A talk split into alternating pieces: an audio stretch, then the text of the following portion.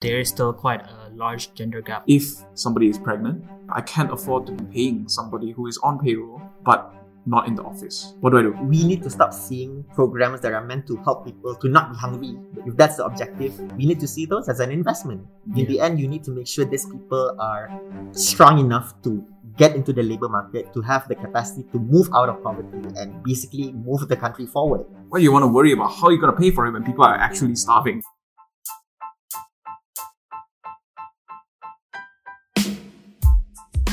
Welcome to the Euphoria Malaysia Kini podcast, and today we are speaking to Jarud and Adam, who are researchers from KRI, and they talk to me about wealth inequality, how it makes life tough for the bottom rungs of income in society, and how it affects their education, health, and how difficult it is, and increasingly so, to move up that ladder. Stay tuned. How bad is it? I live in PJ. I don't have a very exposed life. I don't go out to Pahang, Kelantan, Terengganu to see what the hell is up. Yeah. And I just want to kind of understand with you guys who have done the math on these kind of things, what you see. Yeah, anec- anecdotally, we, we definitely hear it. Like uh, people with, um, think that um, the, the disparity in wealth and income is, is, is huge. But unfortunately, like the data we have, you know, this this can't seem to to, to entirely affirm it. But there there are proxies, you know. Um, I mean, because like wealth, you know, can be stored in, in it's not just money in your bank account. It, it can be in your assets, uh, um, other other kind of uh, like buildings, you know, that, that, that kind of thing. It's, quite it's quite difficult to, to sort of consolidate and, and, and, and figure out, you know, how much everyone, uh, what's their net worth, what's their wealth. Uh, but as, as I said, there, there are proxies. So we've looked at in the past, uh, for example, the um, savings distribution of uh, EPF and ASB go back to EPF, um, we found that uh, back in 2014, like this was the data we had. Um, it's about 1.6 times more unequal than the inequality of household income, 1.6 times more.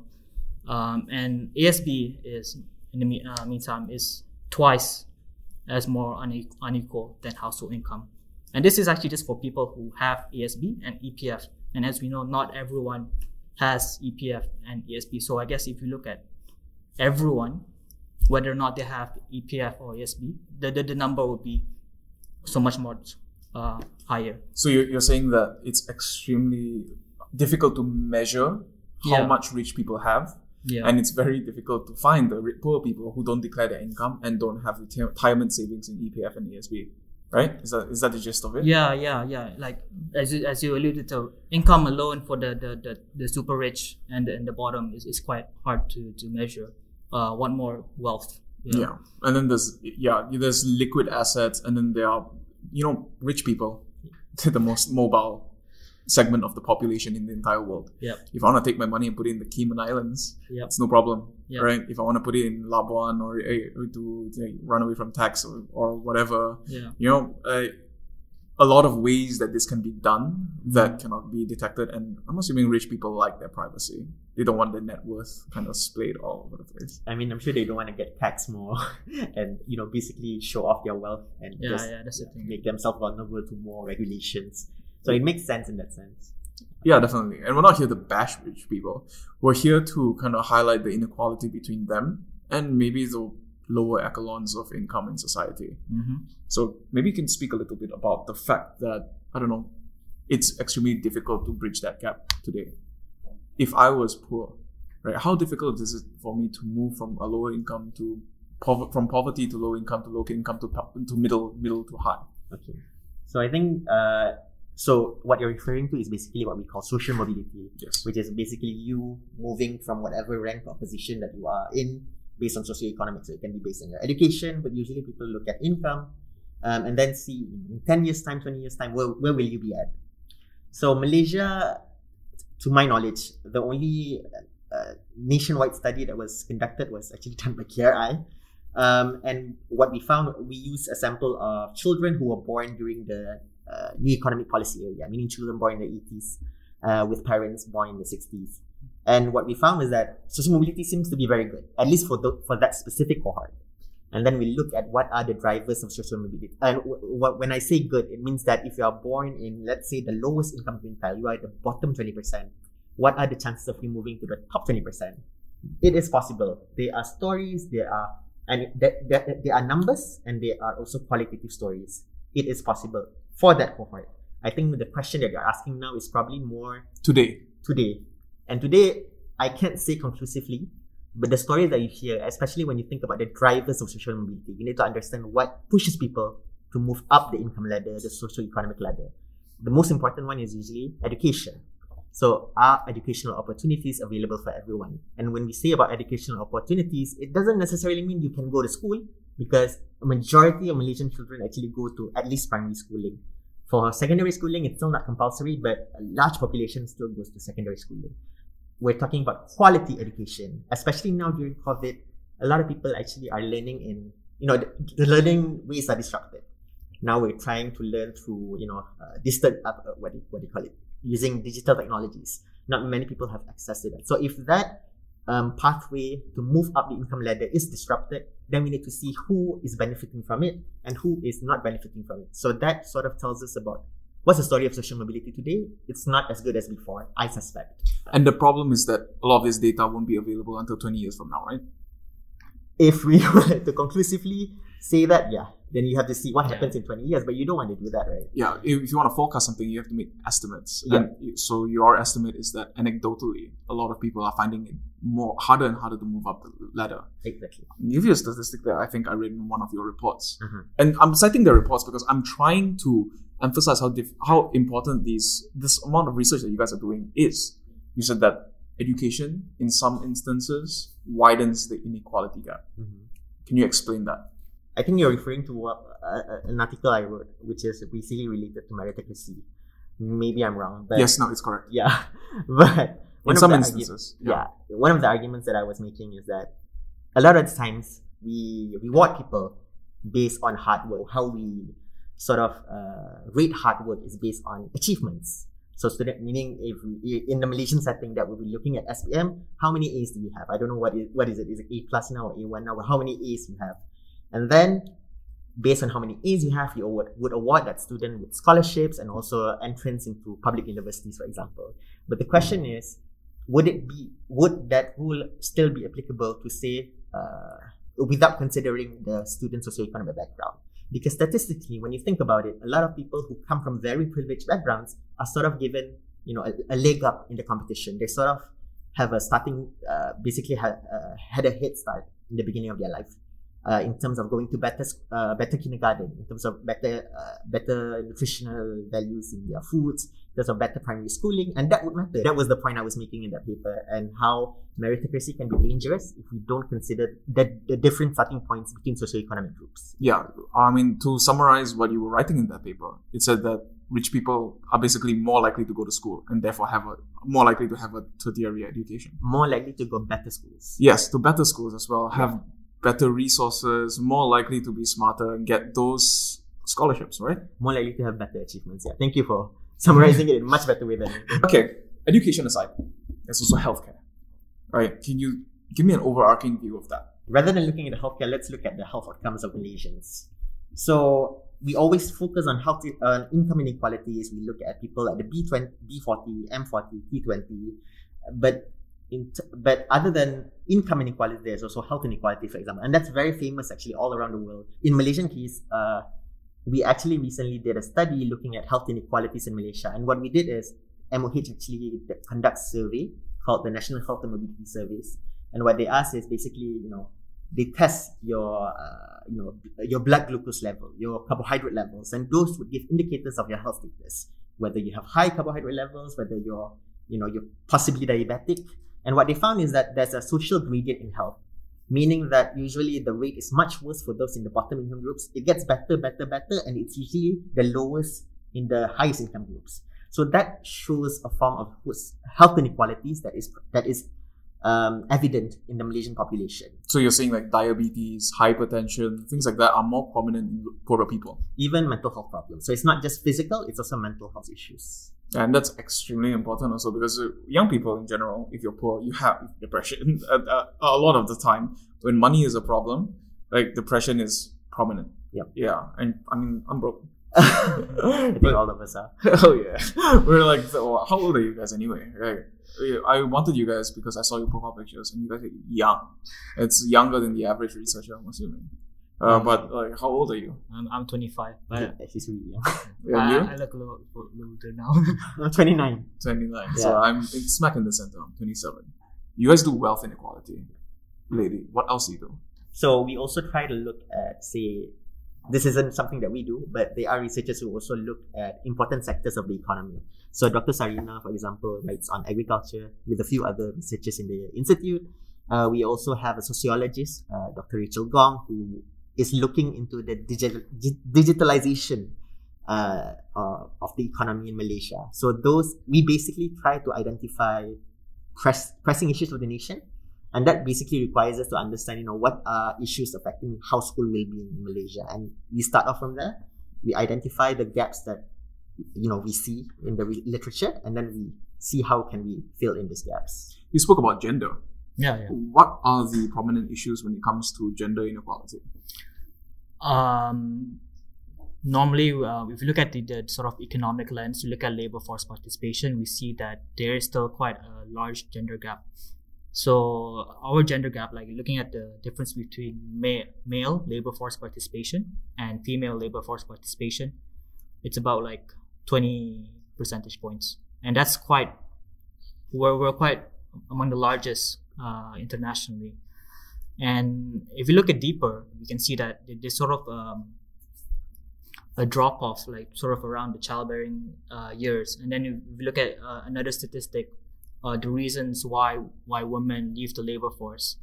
Uh, the number one reason is because of housework, and, and so it, it shows uh, that you know housework is, is still a, a large uh, obstacle for, for women joining uh, the labor force.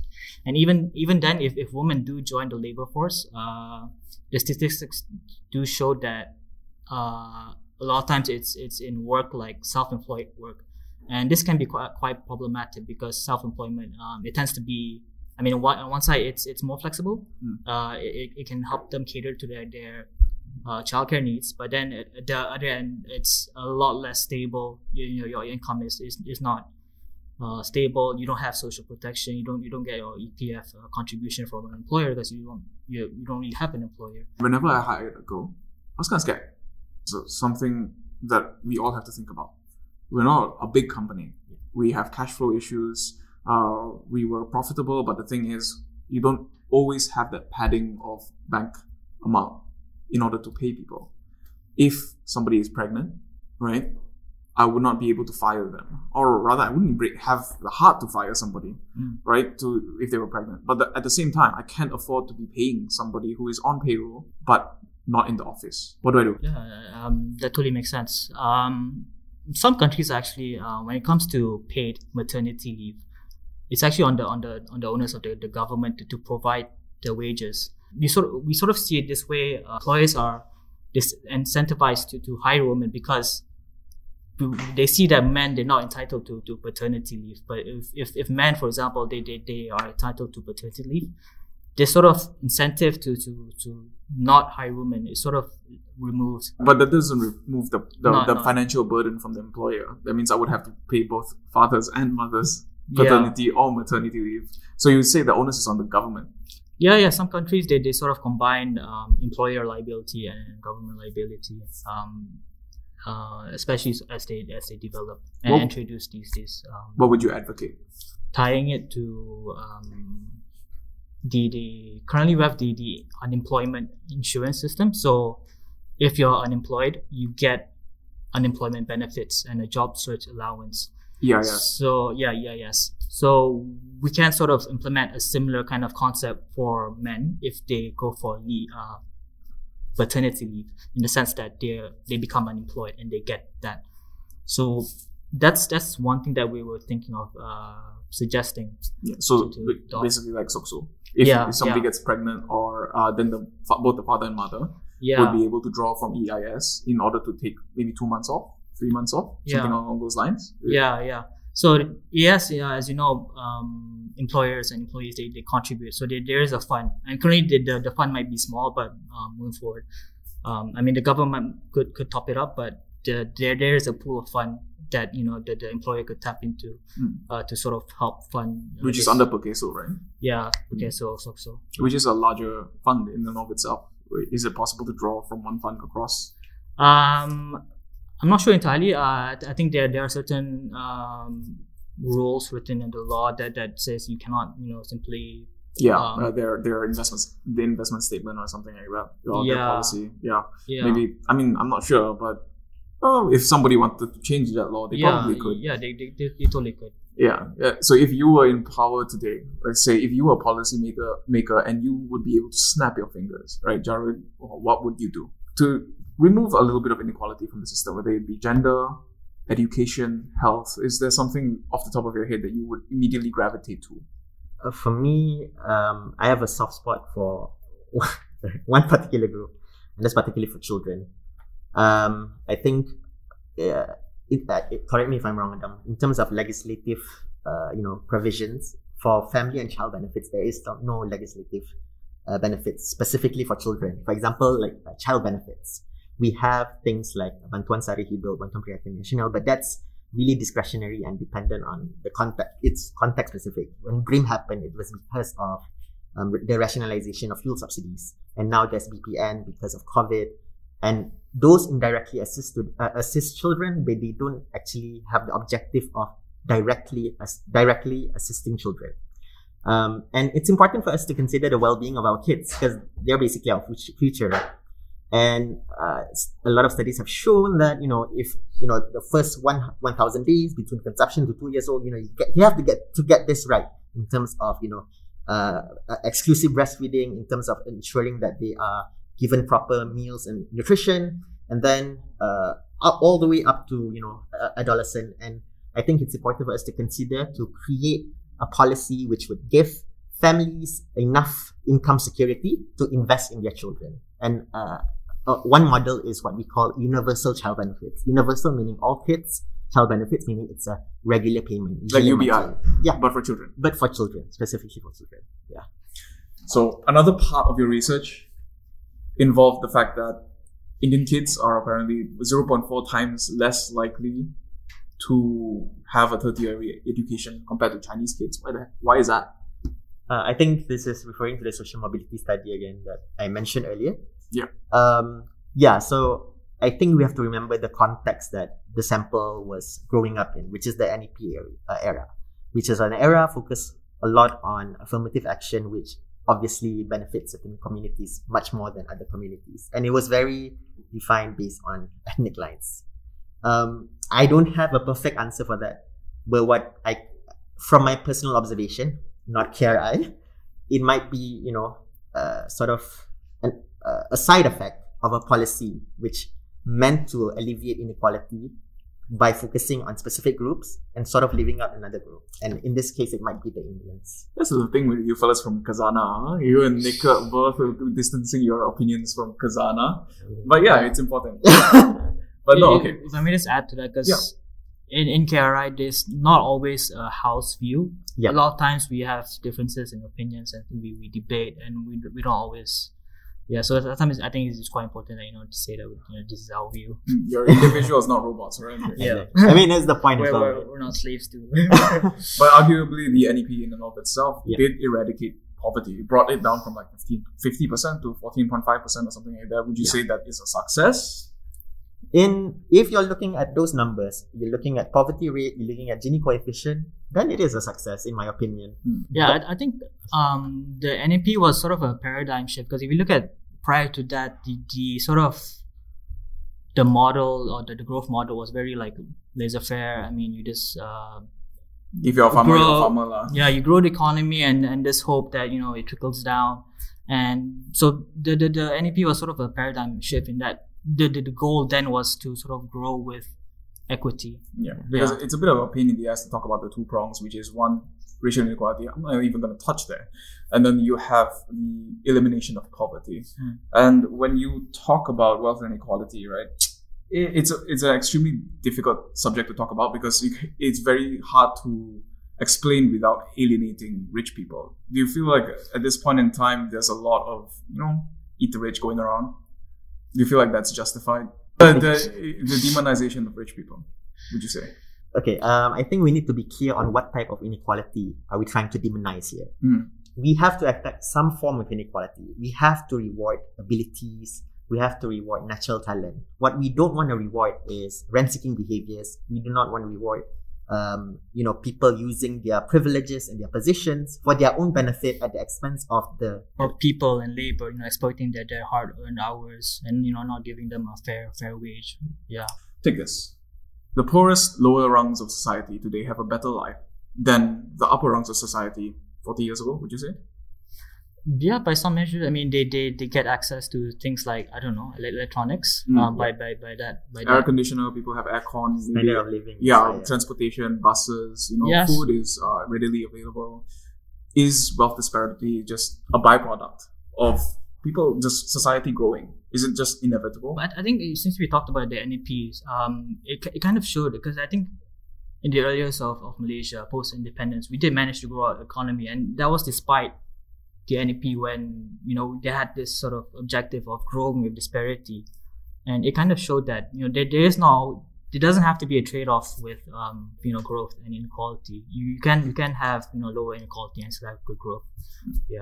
With that said, we shouldn't always obsess with you know having a low number for inequality because so especially recently our our you know inequality has has reduced but um behind that what, what happened to it is i mean we were also receiving a lot more slower growth so we, we might want to sort of you know find new new new growth areas and and in the meantime we, we might want to sort of accept greater inequality When you think about government policy, what could be done today to solve some of these issues? Um, I think one way is um, looking at the well-being of who is gonna who is basically gonna take the helms in the future, and that's our children. You know, are, are enough done to make sure that our children are well off and are you know growing up in a conducive environment. Um, and that's uh, and that's a very very broad subject area that you need to look at. You need to look into their education, you need to look into their healthcare, but also you need to look into their income security in terms of education, at least that's public, ed- uh, public, the public education system. In terms of healthcare, that's the public healthcare system. Income security, there are programs under Jabatan Kebajikan Masyarakat, for example. There are Bantuan Kanak-Kanak, there's Bantuan Sara Hidup, but Bantuan Sara Hidup uh, and in the past BRIM and now BPN, those are more discretionary and they're not necessarily targeted for children. Um, I would say that I, if I was in, you know, a position of power, I would probably want want us to look into the implementation of a universal child benefit, which basically means we are targeting every child born in Malaysia and ensuring that they are captured in a social security in our social security system and given funds to make sure that you know the, the caregiver has the capacity to make sure that um, at least their essentials are taken care of. And this isn't something new. Countries like Mongolia, for example, has done it. Um, I think Joe Biden has also been considering introducing some sort of child benefits in the US, and actually Joe Biden s- seemingly trying to increase more social spending overall. Um, but for me personally, I think we should really think about implementing policies that will benefit all children in Malaysia. And wh- why I say all is because when we talk about targeting, there's a tendency for us to to leave out certain populations, even in the bottom income group. Because when we talk about the poor, there's many people who are not in the tax system, who are in very, very secluded areas, who may not even have the capacity to travel to, I don't know, LHDN to provide the documentations that, that they need to uh, submit, who might not have mobile phones to, re- to register themselves in whatever sense, you know. So that's what universal- universality would sort of accomplish, ensuring that all of these people are captured. I had this conversation with Nick actually. Uh, he was talking about whether or not we should be thinking about the debt you, because a lot of this will take a lot of money. It's what you're talking about is helicopter money. BR1M essentially is an allowance for every Malaysian. He was talking about universal basic income, and I brought it up. ah, Okay, how do we pay for it? And his point was that do you want to worry about? How you're you going to pay for it when people are actually starving in COVID, during COVID anyway? It's not like we're going to break the bank. We're not going to have hyper, hyperinflation. We might have, uh, we can afford a slightly higher debt to GDP ratio. And people who are warning about inflation are overblowing it slightly. Do you agree with that assessment? Um, I agree that we need to stop seeing programs that are meant to help people to not be hungry you know, if that's the objective, we need to see those as an investment. In the end, you need to make sure these people are strong enough to get into the labor market, to have the capacity to move out of poverty and basically move the country forward. So rather than seeing it as, you know, increasing our debt, increasing our burden, see it as an investment and it's gonna pay off in the long run. Um, so I do sort of agree with Nick actually in that sense. Um, in terms of actually financing it, there's actually a lot of ways. I think one way is a taxation taxation system. Maybe Adam can add this a bit more later. So um, rich people pay more money is what you're saying?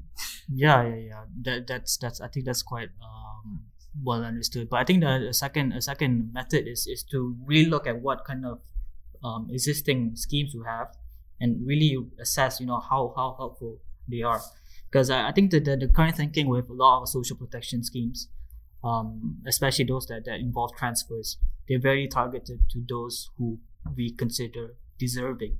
But in that process there's a lot of administrative burden. Um, uh, there's a lot of work you know in trying to verify their, their you know their need and whatnot. And then a lot a lot of times the these programs they're, they're there are a lot of them and then they're also very narrow in focus. But if we if we somehow try to consolidate everything and and sort of shift towards um, something that's a bit more universal i think think it really makes things a lot more simpler and there, there are sort of some savings of that, that in as well so you're trying to transfer money, but the verification process as to who deserves it and who doesn't is actually very difficult to track. Like is what you're saying. A lot of people don't have SOCSO, EPF, don't have income tax filings. It's very difficult to find these people. So you're saying just give the money out to every single person and think about the repercussions later because of the fact that you know people are starving. You can't think about being a doctor when you're you're thinking about where your next teaching fund is going to come from, right? Yeah. yeah. Okay, I, I see the point there. Hey, thanks for coming on today, guys. Thank yeah. you so much. Yeah.